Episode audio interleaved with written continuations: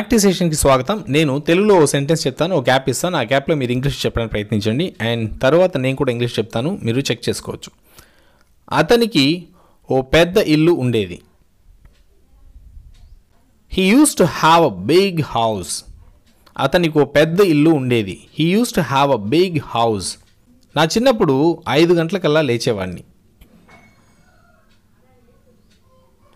I used to wake up at 5 o'clock in my childhood.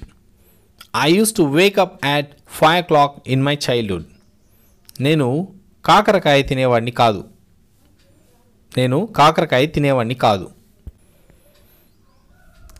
I didn't use to eat bitter gourd I didn't use to eat bitter gourd నాకు కాకరకాయ అలవాటైంది. I am used to bitter gourd now నాకిప్పుడు కాకరకాయ అలవాటైంది. I am used to bitter gourd now వారు కలిసి జీవించేవారు.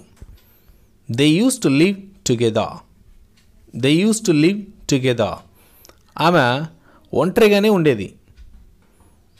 She used to be alone she used to be alone ఆమెకు ఒంటరిగా ఉండడం అలవాటైంది. She is used to be alone she is used to be alone